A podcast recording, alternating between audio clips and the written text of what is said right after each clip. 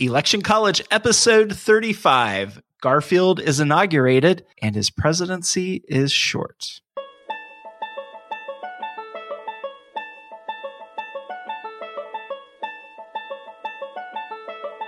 Let's throw a political party. Face it, the political scene sucks. But did it always? It's time for Election College, and class is in session. Now, your hosts, Jason Goff and Ben Smith.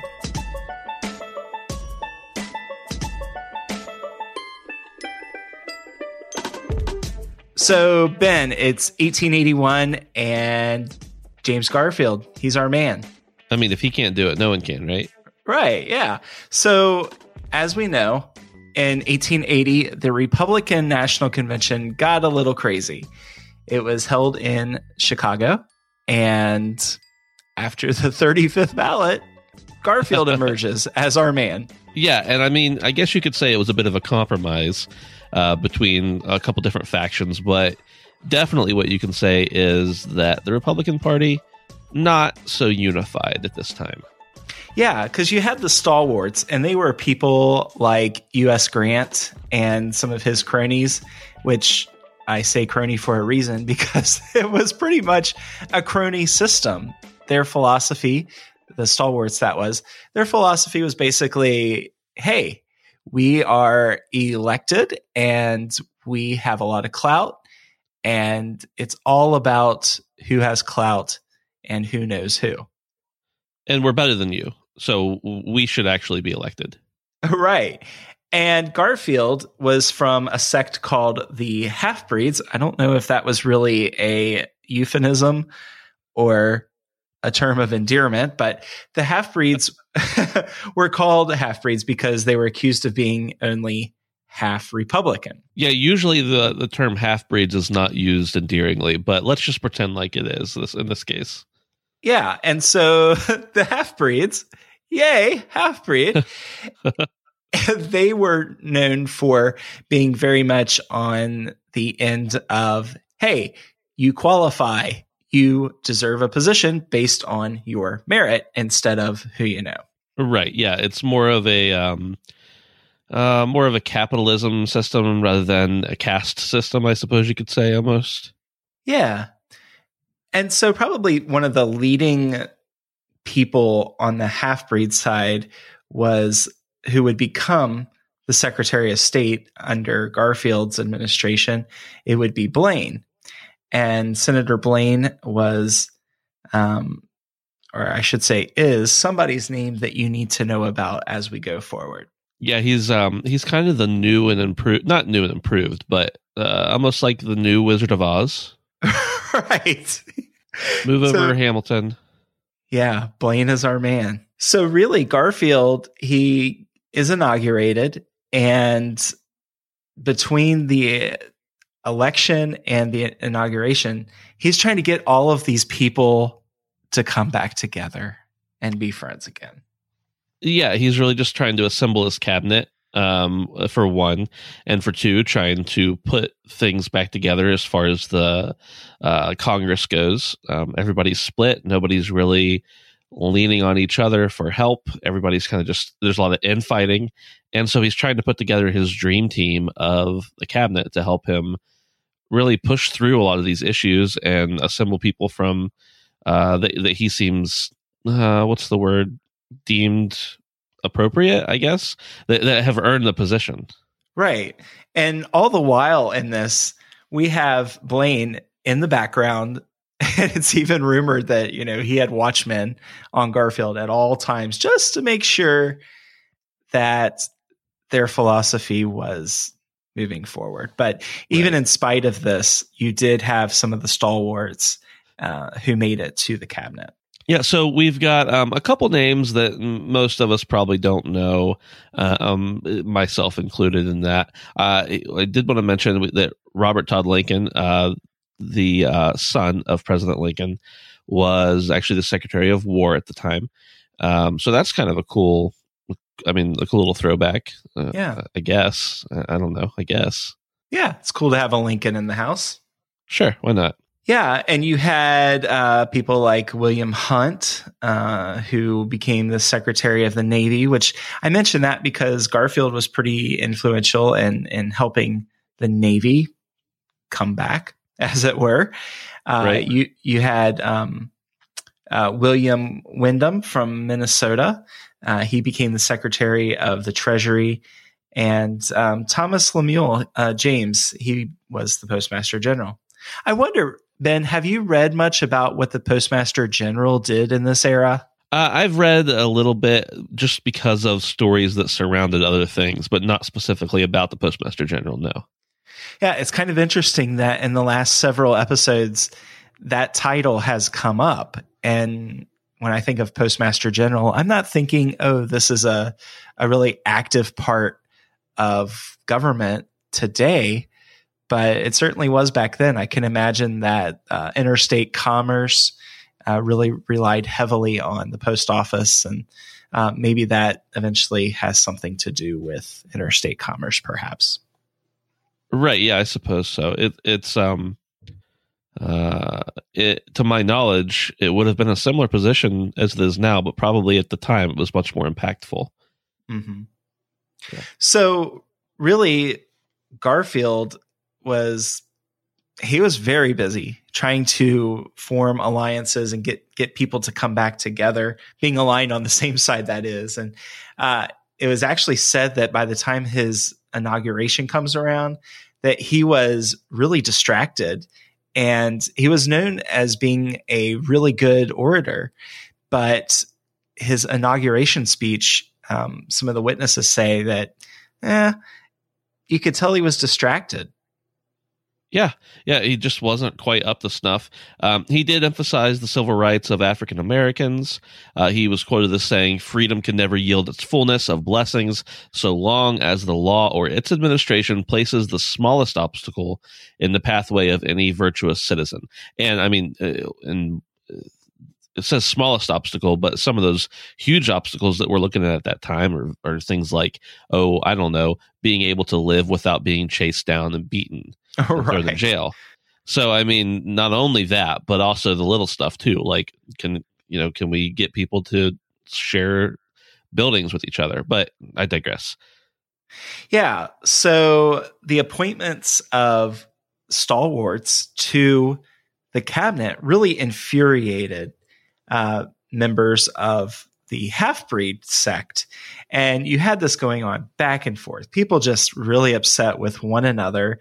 Um, there was a huge difference in philosophies because you had the merit system versus this kind of caste system. Um, you had uh, people being appointed positions allegedly so other positions could be vacated so new people could take those positions that were vacated. Just Right, a lot a lot of infighting there. And it caused um, just a, a lot of trouble and disturbance there early on. I wonder. I wonder if that was actually the case, or if it was just accused of being the case, because we oftentimes see things like that in our modern society, where we're like, "Oh, they obviously did that in order that this could happen," and in reality, maybe it was just a fluke. I don't know. Um, so I wonder if there actually was any of that happening, um, at least as much as the opponents claimed there to be. yeah I, i'm sure that that was the case and um, it, it got so bad, uh, people being upset with each other and um, people thinking corruption, people actually practicing some corruption, that um, uh, Senator Conkling and Senator Platt resigned their Senate seats to seek vindication. Um, they they were they decided that um, we we don't want to take this anymore, and we're going to show you by giving up all of our authority over anything um, which you know doesn't make a lot of sense to me. Um, and so then, like after they resigned, they were like, "Oh, okay, um, we'll just elect somebody else. That's cool." Right. So there were some other reforms that Garfield really uh, tried for. You know, Grant and Hayes they they both advocated civil service reform, and um, there was there was some reform going on. Um, now Garfield was sympathetic to that. Um, he believed that the spoils system or this kind of caste system it, it, it damaged the presidency and and really distracted uh, everybody from the more important concerns of the time.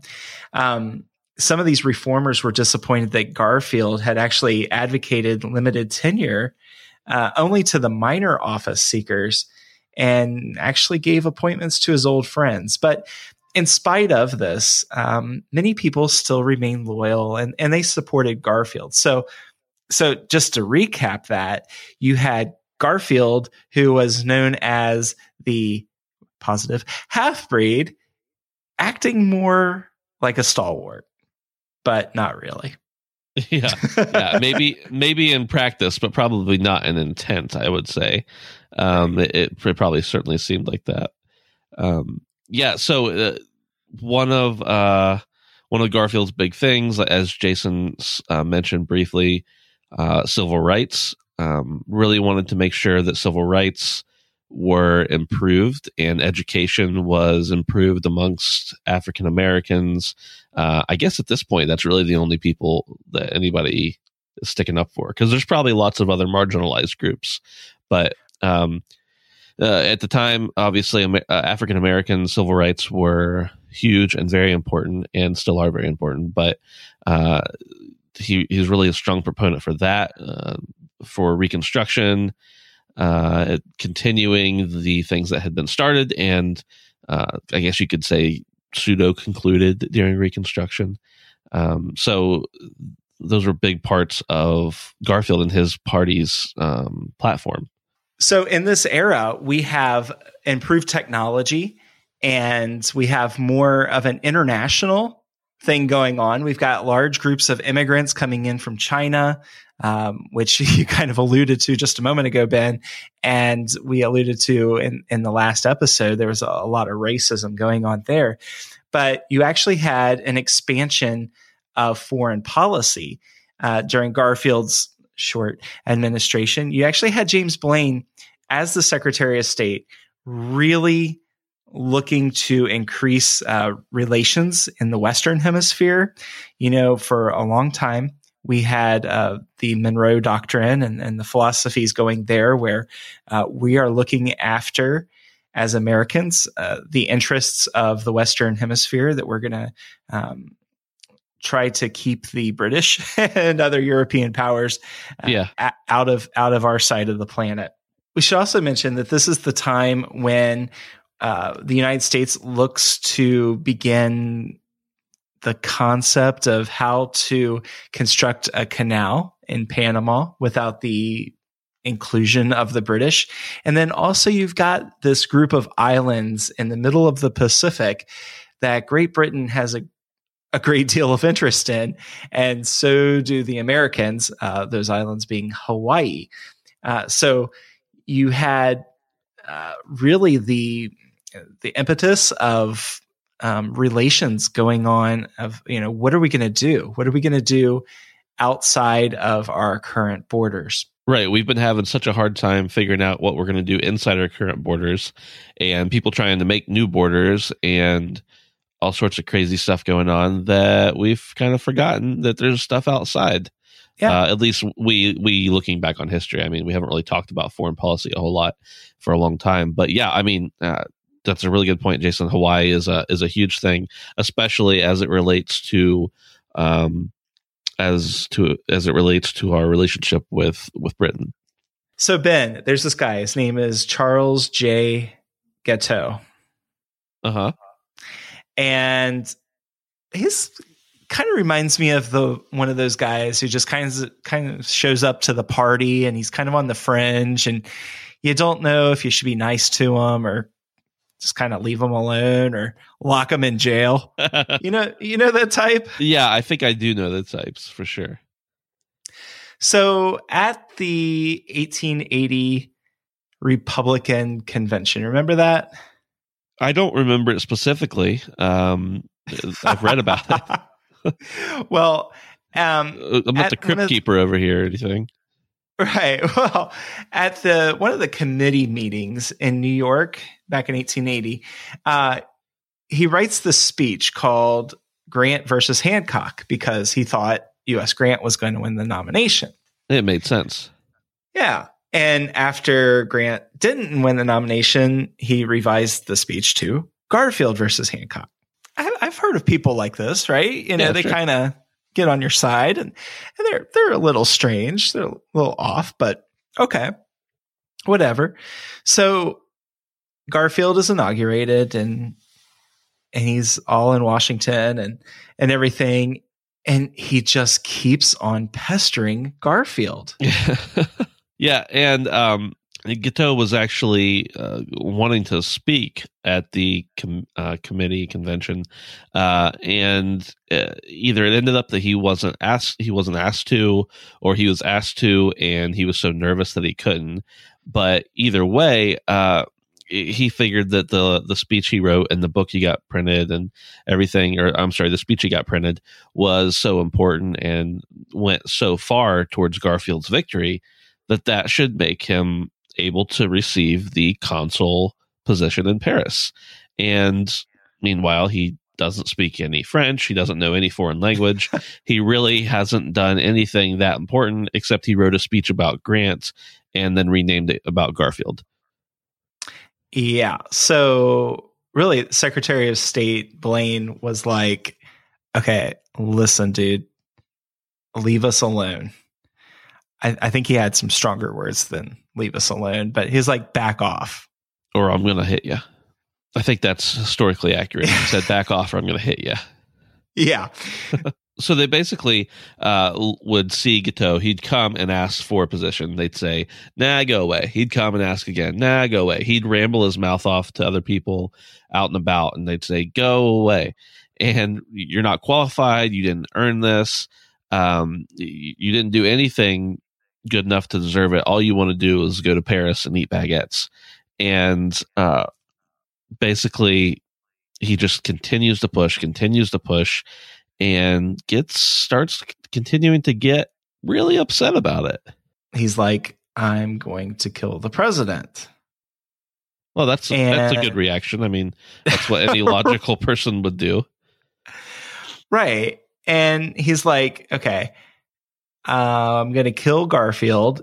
And what's going to happen is that gets rid of the half breed, right?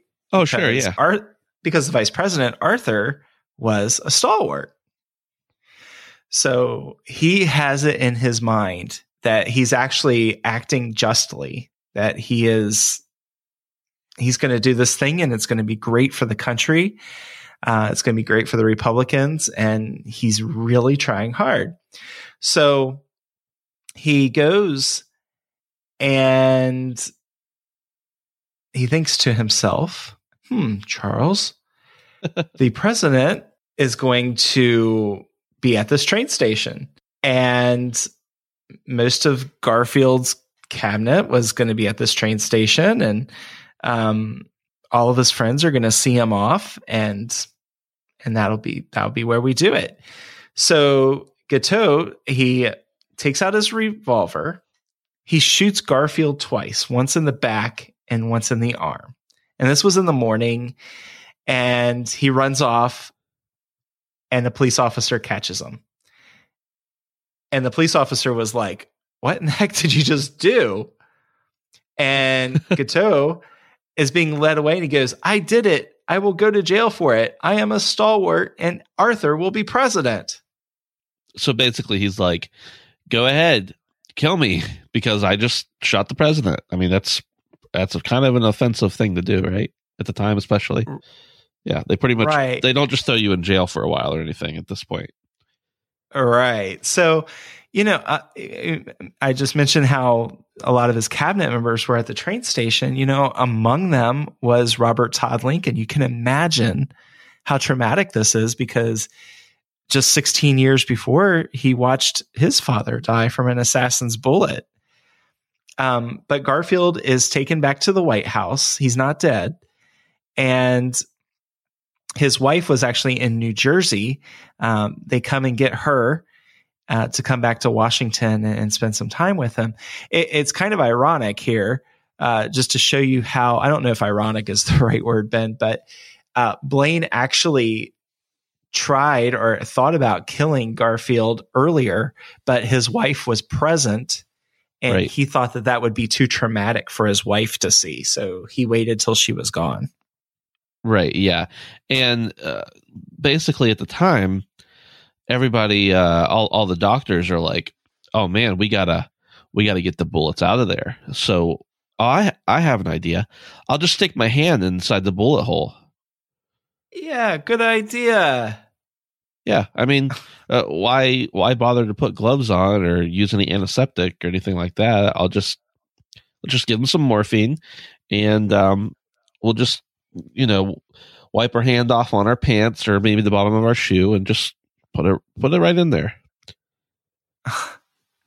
So he was having all kinds of crazy hallucinations and everything from all of this infection and everything that's entering his body. Well, Like, the it was pain told- too has to be outstanding. I'm sure. Yeah, like somebody told him that uh, Chief Sitting Bull, who was a prisoner of the army at the time, uh, Uh. that he was starving. Garfield said, "Let him starve," and then he said, "Oh no, send him my oatmeal." Um, so uh, you can imagine that this was not a, a happy time. Uh, ben, did you hear this one about Alexander Graham Bell? Yeah, um, he he came around and he was like, "Hey, I've got this metal detector I came up with because that's what I do because I'm Alexander Graham Bell. I make stuff, and then it Right. becomes it becomes really popular later, and that people get rich off my inventions." So he tries to use this metal detector he had um, come up with, and uh, it, it, he couldn't find it. Still, he couldn't find the bullet. Yeah, and they actually say that if the doctor would have allowed him to check the other side, um, that they probably would have found the bullet. Really? Yeah, they Didn't- they said the metal detector was actually being thrown off by his metal bed. Wow. Yeah, How unfortunate is that? That's one thing you would think that Alexander Graham Bell would be like, you know, we should probably not do this on the metal bed. Right. He's like, I'm Alexander Graham Bell. Trust me, I know this. Yeah.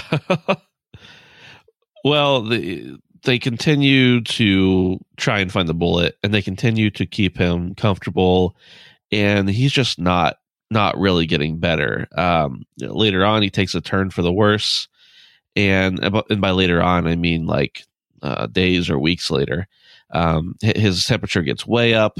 He um, he just ha- suffers from some more complications of things, and he's losing weight like crazy. Um, he had wanted to before all this happened. Uh, he wanted to get out of Washington for a little while and and go somewhere a little cooler.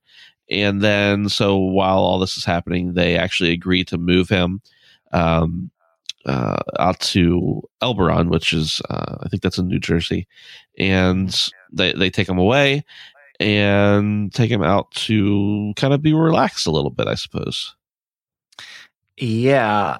Um it's really crazy too cuz in the summer heat they were they actually devised a makeshift air conditioner where a fan would blow over a block of ice and it lowered the room temperature by like 20 degrees they say. So there there was some advanced techniques that they were using in spite of doing things like I think they said a doctor actually punctured his liver by kind of feeling in there and with his finger and so. Ugh. So pretty rough. Pretty Dang. rough. Yeah, absolutely. Um, yeah, so, and, and then uh, even more to that point, they say he probably could have actually survived his wounds. They, it wouldn't have been that bad.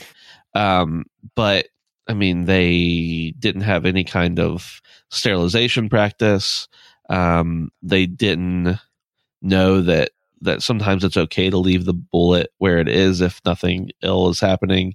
Um, and then of course the punctu- puncturing of the liver and um, just the fact that he was shot twice, so that didn't help things. But all those things put together with with little medical knowledge, um, he probably could have survived now. But at the time, it was he was pretty much done for. Yeah. So just a few months later, after the assassination attempt, Garfield dies. Yeah. And of course, Guiteau was indicted uh, for the murder. And then he was in, in a trial where he was disruptive and he argued with everyone. Um, they used the insanity defense and said no, he should be he should be let go. He he's insane, obviously. And instead, the jury is like, no, he's guilty. Put him to death. And um, he actually was executed later that year. But um, they found out that he actually might have had syphilis, which, right. if you know anything about syphilis, can cause some mental impairment, um, uh, among, among other complications as well. But um, I, I, still think if you if you're going to shoot the president and you have enough knowledge to know uh, that you know you can clearly communicate why you're doing it, it's probably not solely from a mental impairment, but it is possible that that contributed to things. Yeah, there's actually um Ben there's actually a cartoon from that era that shows this guy Guiteau as, as being um like a clown. Like he was just nutty. He taught himself how to fire the gun uh, shortly before the assassination, and he would he they say the first time that he shot the gun it he it knocked him over and he just didn't know he didn't know if he was coming or going really um, after after he shot the president he actually dictated an autobiography to the new york herald and he ended it with a personal ad for a quote nice christian lady under 30 years of age uh, he, he was he was just totally unaware how much people hated him. Yeah. He really thought that he was doing the just thing by getting President Arthur in office. And, and I mean, this isn't an excuse for any of the great atrocities of history, of course, but I, I really don't think I know of many I can't think of many instances where something terrible has happened, whether it was an assassination or genocide or war or whatever, um, that didn't start out with someone thinking this will help people or this will this will help the greater good. Um, it's always a case of mis mis um, a misjudgment, a bad judgment, uh, in thinking that something's going to help. Right. So Get um, Guiteau ends up living longer than any of the other people who've assassinated presidents. He lived, um, I think it was about nine months after the assassination. And they say that while he was being led to his execution, he was smiling and waving at the spectators and to the reporters. He was just happy to be at the center of the attention. Man, I think I know some people like that too. That's scary, Ben. That is very scary. I know. But but more about that. He said that uh, uh, they say that he danced his way to the gallows, shook hands with his executioner, and on the scaffold, as a last request, he recited a poem he had written during his incarceration, um, which he called the poem "I Am Going to the Lordy." And he had originally requested for an orchestra to play as he sang his poem. Um, that request was denied. Yeah, I would think and so. yeah, so the last view that people got of him before they put the mask over his head was him smiling. Man, he he is pretty pretty goofy looking. I just looked up a picture of him. Yeah, he's got the creepy eyes. Yeah, definitely. I think Yeah. I would have known that was coming had I met him. Uh, Yeah. hi- hindsight's twenty twenty. I suppose. well, um, as with uh, as with all types of heads of state, there was, um, of course, a public funeral and viewing and everything. So Garfield's train, um, with, with the funeral train, actually left Long Branch. Uh, it went back on the same track that it had come on, and uh, he was transported to the Capitol where there was a viewing, and then he went on to Cleveland um, for the burial. They took his body there, and over seventy thousand citizens um, came and walked by his body as he was in Washington, and then 150,000 um, came to Cleveland, which the amount of people in Cleveland was about 150,000. So pretty much everybody, wow. the, the, whole population of Cleveland came to see him uh, laid to rest. Yeah. And actually, he's laid to rest in a very ornate tomb there in Cleveland um, next to his wife. And you can visit that, I believe, in the summertime. Uh, it's open for you to view. Yep, it, it is pretty cool looking. It's like a, almost like a castle. Yeah. So shout out to Cleveland. Yep, you did something okay. You made a cool tomb, I suppose. Yeah. yeah. you have to understand Ben lives in the Pittsburgh area and I live in the Cincinnati area, so. Yeah. Just a, just a little fun there. Yeah.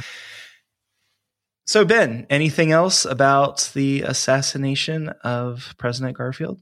Um I mean just that it's weird. Like it seems like he was impactful, but he was in office very little time, and of that time, much of the time was spent in a bed recovering or not recovering, I suppose it was, from some gunshots. And he just like, I still know his name, like the guy that didn't do a whole lot.